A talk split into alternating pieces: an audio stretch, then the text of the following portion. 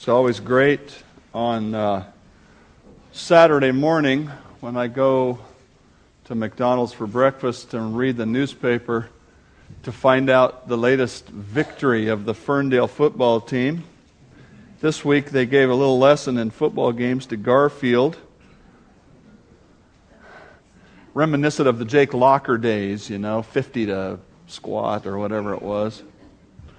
Uh, Sue and I went to the game a week ago when they gave the Sehome Mariners a lesson in how to win football games. It wasn't quite as good of a lesson, but uh, there was a lesson there too. Um, we sat in the Sizemore rooting section, uh, rooting for Alex Conley, uh, and uh, had a great, uh, great renewal of our awareness of what it's like to be a football parent. My son loved playing football. Uh, we lived down in Tukwila, and he played football for Foster High School. And he, he barely made it onto the varsity, but he made it onto the varsity defense because he was smart enough to read the signals that the coach would give about defensive plays. The other guy that played his position was not smart enough to remember all of those.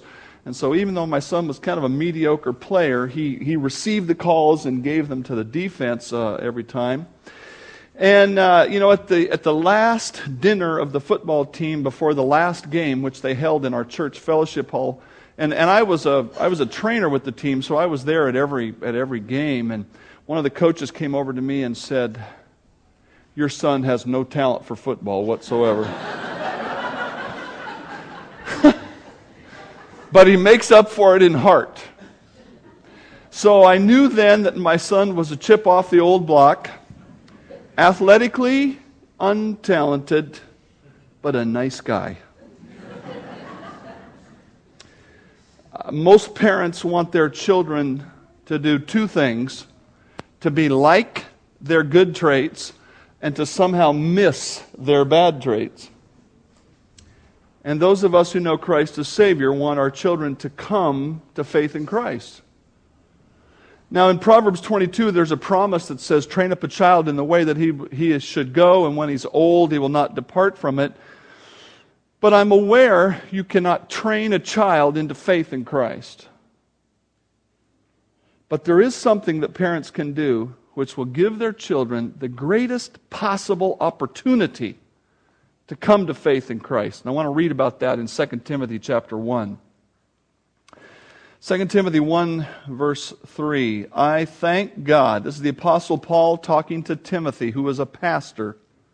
I thank God, whom I serve with a pure conscience, as my forefathers did, as without ceasing I remember you in my prayers night and day, greatly desiring to see you, being mindful of your tears, that I may be filled with joy. When I call to remembrance the genuine faith that is in you, which dwelt first in your grandmother Lois, and then your mother Eunice, and I am persuaded it's in you also. The genuine faith that dwelt first in your grandmother, then in your mother, and I'm convinced is you. As I said, you cannot train a child into genuine faith. You cannot birth a child into genuine faith. No matter what some church may try to tell us about some rite performed on a small child, faith is something that has to be developed by an individual person, but parents have a part to play. And so I want to ask the question today what does genuine faith look like, especially in a parent? It's obvious that part of Timothy's ability to come to faith in Christ came because he saw genuine faith in his grandmother and in his mother. And when the Apostle Paul came along to his town preaching the gospel, Timothy was able to believe and then eventually was called into ministry alongside Paul and then by himself. So, what does genuine faith look like, especially in a parent? Well, first of all, genuine faith is the result of a new heart. There are many people in the world, especially in, in, in, the, in America, who like the general concepts of Christianity. They especially like what is usually referred to as the golden rule. And it's usually spoken like this do unto others as they do unto you. The only problem is that's not the golden rule. And the real problem with the golden rule is the verse that comes before it. Teacher, This is somebody talking to Jesus. Which is the greatest commandment in the Old Testament? Jesus said to him, You shall love the Lord your God with all your heart, with all your soul, with all your mind. This is the first and great commandment, and the second is like it. You shall love your neighbor as yourself. The golden rule actually is care for others the same way you typically put yourself first. But the golden rule is preceded by the most important instruction God could give us. The heart of Christianity is the relationship of your heart to God. And the reason that's important for genuine faith is this. Your, out of your heart is what comes the stuff of life. A good man out of the good treasure of his heart brings forth good things. An evil man out of the evil treasure brings forth evil things. Real popular today to look at people who are extremely dysfunctional, to use the common word, and say, wow, what's wrong with them?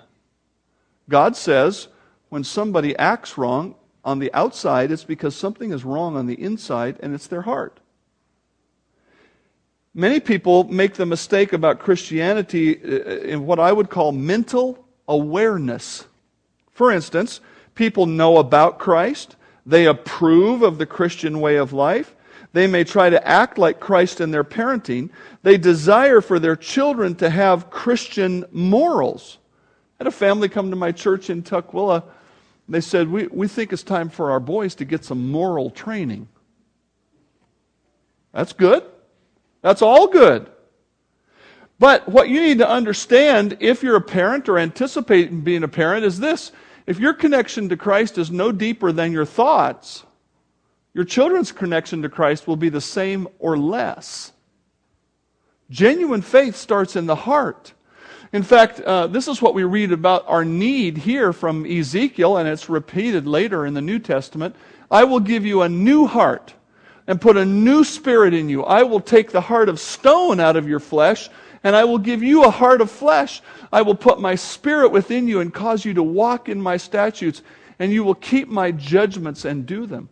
Christianity is not something we do like uh, we learn a job skill and we do it every day. Christianity is something that changes us from the heart, first of all, and it works out from there.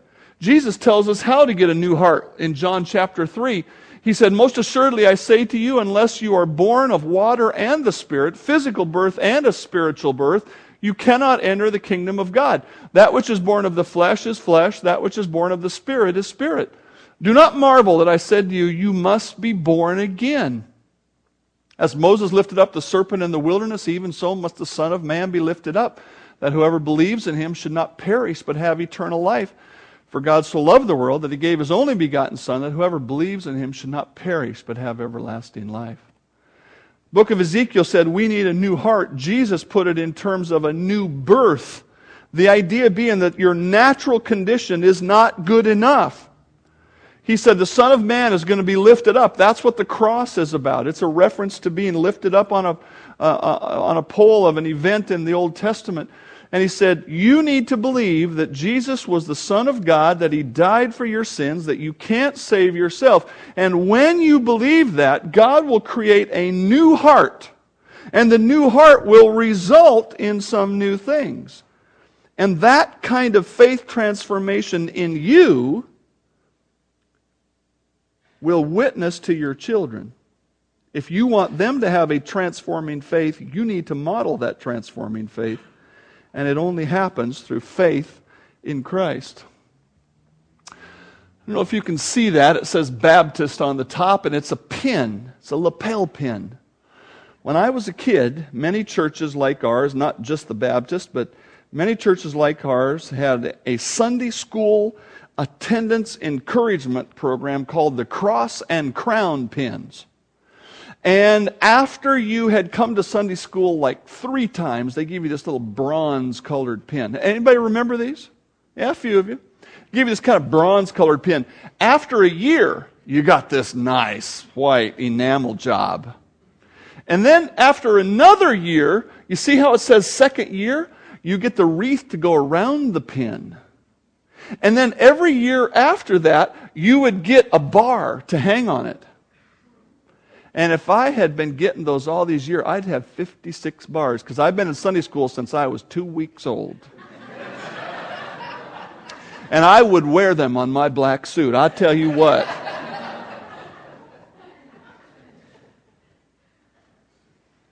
I had a friend in Seattle who said to me, I got all those cross and crown pins.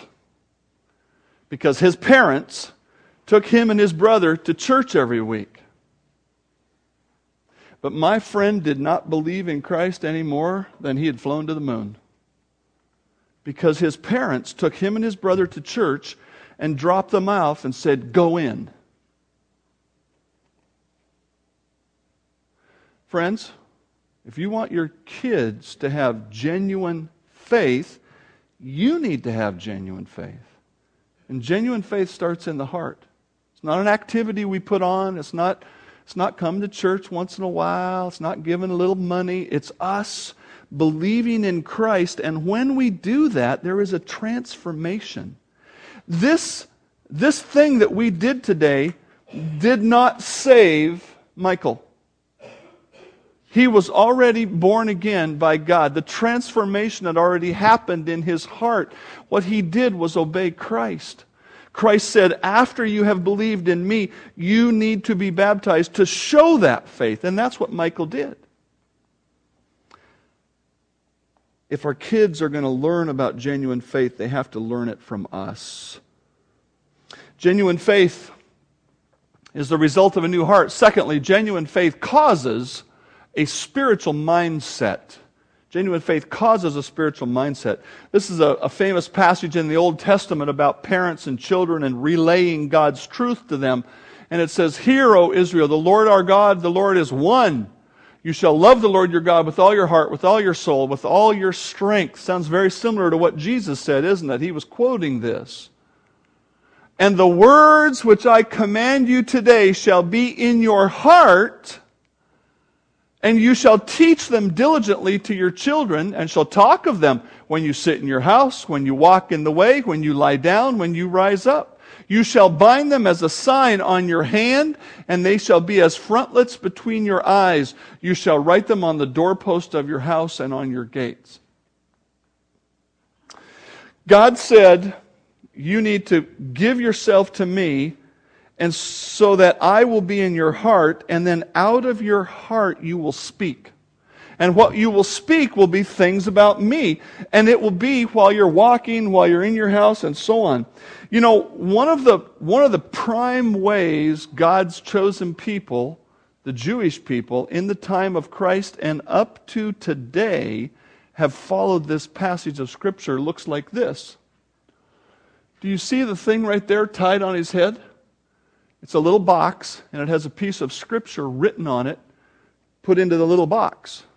And then you see this uh, on his arm, and in this thing here, there is a piece of scripture stuck in. It's called, I want to make sure I get it right here, tefillin. I don't know what the word means, but it refers to these two things. And of course, they do have little, little boxes like this with pieces of scripture nailed on the doorpost as well. Does it seem like that's what God meant when He said, gave this instruction? The key word here, the key word here is as. What's that mean? It means that God's word should be so much a part of you, it's as though it's tied on. It should be so much a part of your mind, it's though, as though it's tied right there. The idea is that, that we naturally talk about things that matter to us. Whatever's important in your life, you talk about it. Nobody has to tell you to do that. How many? You got a couple boys here that play football for Ferndale, right? Raise your hand. There you go. Yeah. You ever talk about football? Yeah. Do your parents ever talk about football? Yeah. Yeah. You know it. It's important right now. Okay? In a few months, it'll be basketball or wrestling or volleyball uh, for the gals or whatever other sports they're playing. Whatever's important to us, we talk about. Go to Costco, you get a good deal. You come out and you go, man, I got a great deal at Costco today. You know? Um, or if you're in a period of life, maybe where you're engaged, you're talking about your fiance. Moms talk about kids. Dads talk about how the kids are doing in football. Moms talk about the people at work. Dads talk about the foolishness of the management.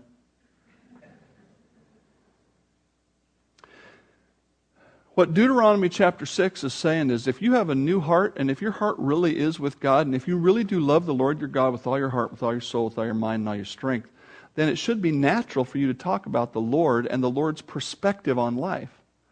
And that's not a matter of just walking around all the time somehow spouting theology. Uh, you know, it's, it's more like what's going on in life and what is the spiritual dimension. When I was in Tukwila. I would go out on crisis calls with the fire department, the police department. When I would come back, frequently one or more of my children would be sitting waiting, say, What happened? And, you know, there are a lot of incredible stories. But I always took the opportunity. I don't know whether they were interested in hearing, but I always gave the spiritual dimension to what was going on. This and this and this and this, you know, the best I could perceive of it. Now, did I do that because I'm a preacher and I get paid to talk that way? No, I'll tell you why I did that. I wanted them to understand the world from God's perspective. And the only way that's going to happen is if we talk about the world in God's terms to our kids and to people around us. If your heart is with God, it should be normal just to talk about the spiritual dimensions of the events of life. Now, I understand that just like every other aspect of the Christian life, this is a growing thing. And it, and it grows up in us. The longer we know the Lord, the more it should be just normal. But genuine faith causes a spiritual mindset which results in spiritual words. Turn with me now to James, just a few pages down the road past the book of Hebrews to the book of James, chapter 2, to our third point, which is this genuine faith causes righteous behavior. James chapter 2 and verse 14. Book of James was written by the, the brother of Jesus, or you know, we would call him the half brother because Mary was his mom. Uh, Jesus had God as his father, and this James had Joseph obviously as his father. But this is probably the earliest book written in the New Testament, so it lays out a lot of foundational truths. James chapter 2, 14. What does it profit? Where is the value, my brethren? If somebody says, I have faith, but he does not have works, can faith save him? If a brother or sister is naked and destitute of daily food, and one of you says to them, Depart in peace, be warmed and filled, but you do not give them the things that are needed for the body, what does it profit? Thus also, faith by itself, if it does not have works, is dead. But someone will say, You have faith, I have works. Show me your faith without works, and I will show you my faith by my works. You believe that there is one God. You do well. Even the demons believe and tremble. But do you want to know, O foolish man, that faith without works is dead?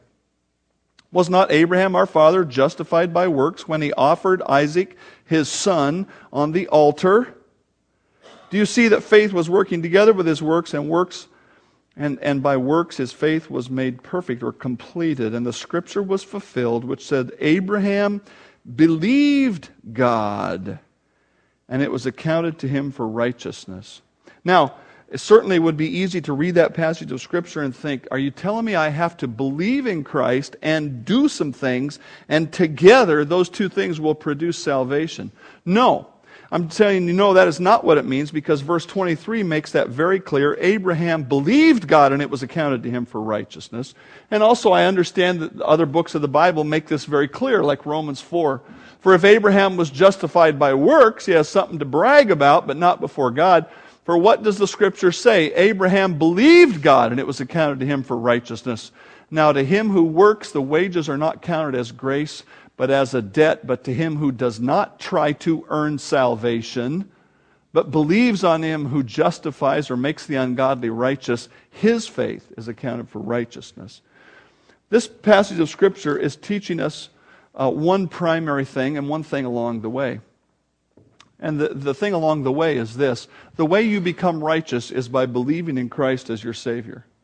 But if you truly believe, your heart will be changed, and not only will your mouth speak the things of God, but your actions will show the things of God.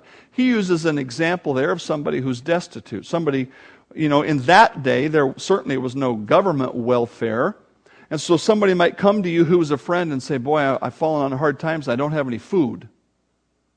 And he says, If you call yourself a Christian and you say to that person, Go your way, be ye warmed and filled, he said, What in the world kind of faith do you have? In other words, if you had truly believed in Christ, and if the love of God had been put into your heart and you had, the transformation had become, then when that person comes, you have the love of God that's pushing you to say, boy, I, I don't have much, but I'll do what I can.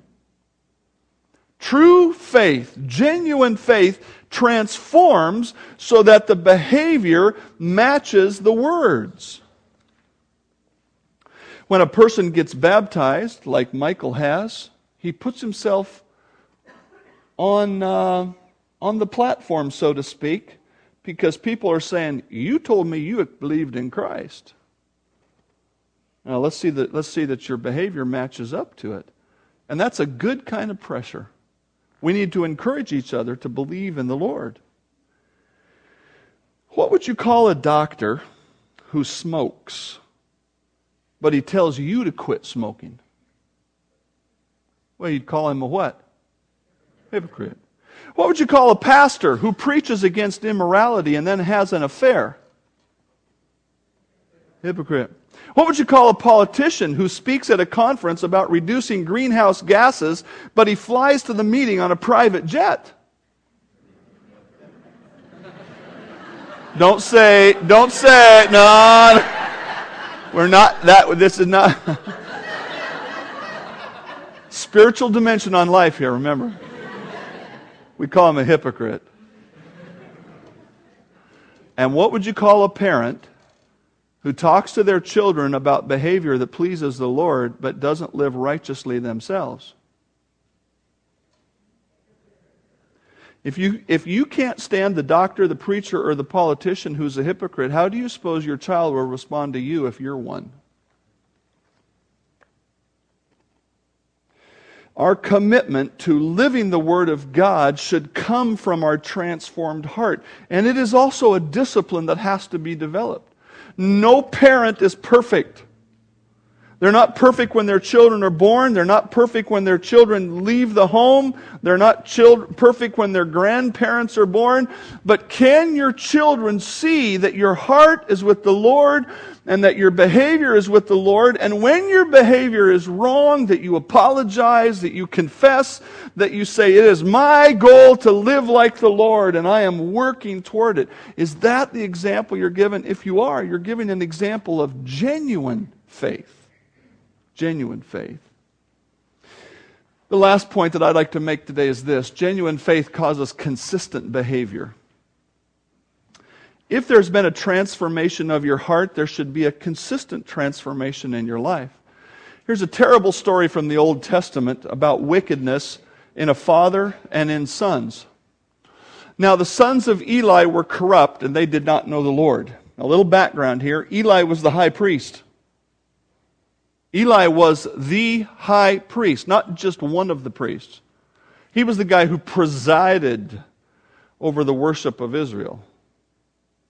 And his son, now, and if you don't know it, the priest, uh, the priestly office, the priestly job, if you want to call it that, was in the, was in the uh, tribe and in the family. And so if, if you were in that tribe and family, your dad's a priest, you're going to be a priest. Okay? Uh, I'm not defending the system, I'm just telling you how it worked. So these two guys are priests, and their dad is the high priest. He's the big dog. But they were corrupt. They did not know the Lord. And the priest's custom, again, this is not the permissible custom, but this was what had what it had deteriorated into. The priest's custom with the people was that when any man offered a sacrifice, the priest's servant would come with a three pronged flesh hook in his hand while the meat was boiling. And then he would thrust into the pan or kettle or cauldron or pot, and the priest would take for himself all that the flesh hook brought up. Also, before they burned the fat, that was part of the sacrifice, the priest's servant would come and say to the man who sacrificed, Give meat for roasting to the priest, for he will not take boiled meat from you but raw. Now, it was part of God's plan that when people offered an animal sacrifice, some of the meat was given to the priest. That was how they earned their living, if you will. And some of the meat was given back to the people who sacrificed. So it wasn't wrong to be receiving the meat, but what they're doing is saying, I want to get the first choice. I want the best choice. I don't want it boiled. I'm tired of that stew. I want to cook it on the fire. And they were doing it so much that they were interfering with the normal practice of sacrifice. So people are coming to worship and they're saying, My God is my belly and I don't care about your worship. Give me what I want. And if the man refused to give him, they said, they should really burn the fat first, then you may take as much as your heart desires. He would answer, the servant would answer, You must give it now, and if not, I will take it by force. This is at the temple. This is outside the place of worship. Therefore, the sin of the young men was very great before the Lord. For, the, for men, for the, the common people of Israel, abhorred or hated the offering of the Lord. Can you imagine if you came to church today and Roger was out there? Where are you, Roger? There you are. If Roger was out in the parking lot saying, uh, Let's see your tithe check. Now give me part of it. You're not getting in there unless you give me part of it. I'll give you something. I mean, if somehow that could be done, you'd feel the same way. You'd think, I'm not going to that Baptist church. That guy in the parking lot extorts you every week.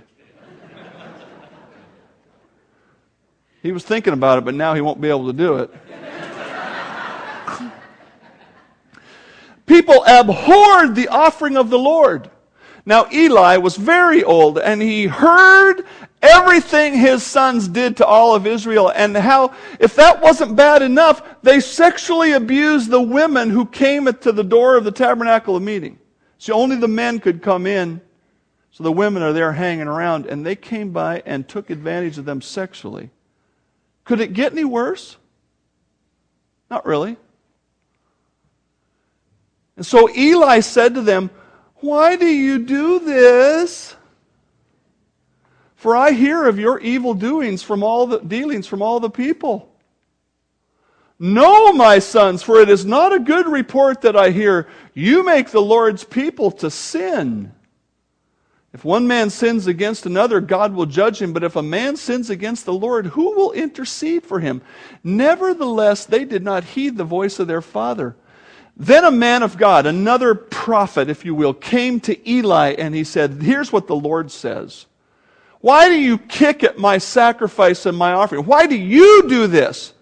He's talking to Eli about what his kids were doing. Why do you kick at my offering, which I have commanded in my dwelling, and you honor your sons more than me? Remember the, the basic command? You shall love the Lord your God with what? All your heart and soul, mind and strength. He says, You love your children more than me. To make yourselves fat with the best of all the offerings of Israel, my people.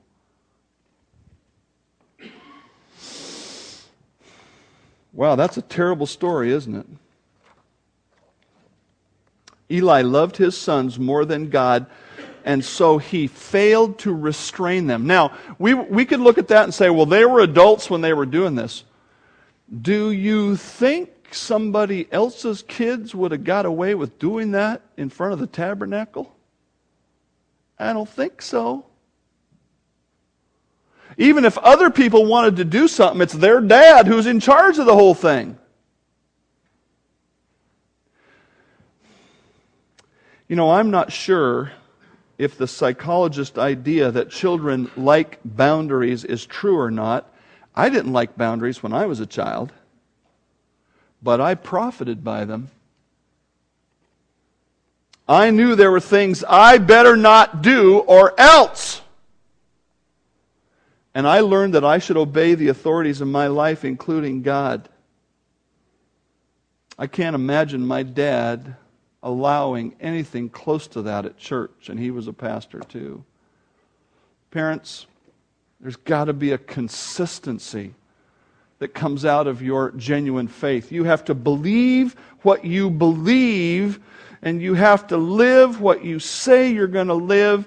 And if that means disciplining your children, you have to do that. If it means disciplining yourself, you have to do that.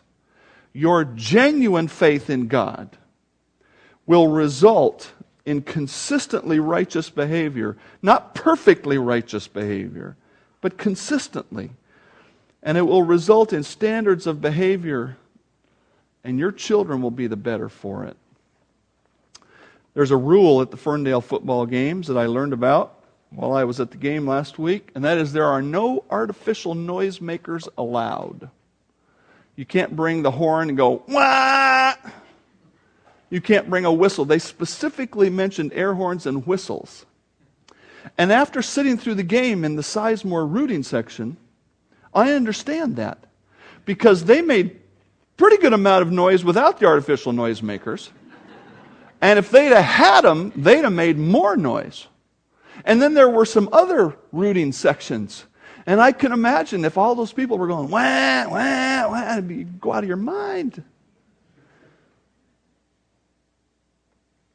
Being a supportive parent takes time and energy. Band parents are a little more reserved, they're, they're a little more sophisticated, but they're right there helping and doing. When your child plays sports or is in the band or in some club, you do many things to support them. The, the Stolls are, are, are at the Puyallup Fair so Grace can show her prize winning goat today. That sounds like a fun morning.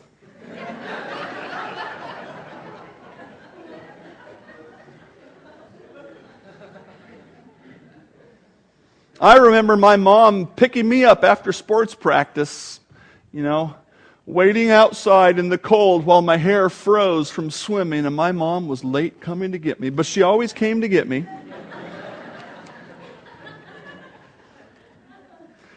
I remember being shocked pleasantly when my dad came home from work with a brand new, um, high quality, top of the line a tennis racket. I thought, I can't believe you spent money on that. I can remember going through tennis shoes very quickly as I played tennis. Being a supportive parent is expensive and demanding. It's a sacrifice and a blessing as your children grow and progress. I would suggest to you today that demonstrating genuine faith is expensive and demanding, but you will receive no greater blessing than to know that your children are fellow disciples of Christ. Heavenly Father, I'm fully aware today that we are dependent on you to change the hearts of our children. I wish I had a formula that would guarantee the salvation of children by their parents. But I know from your word, Father, that wicked parents often produce wicked children, and godly parents who have a genuine faith often produce godly children.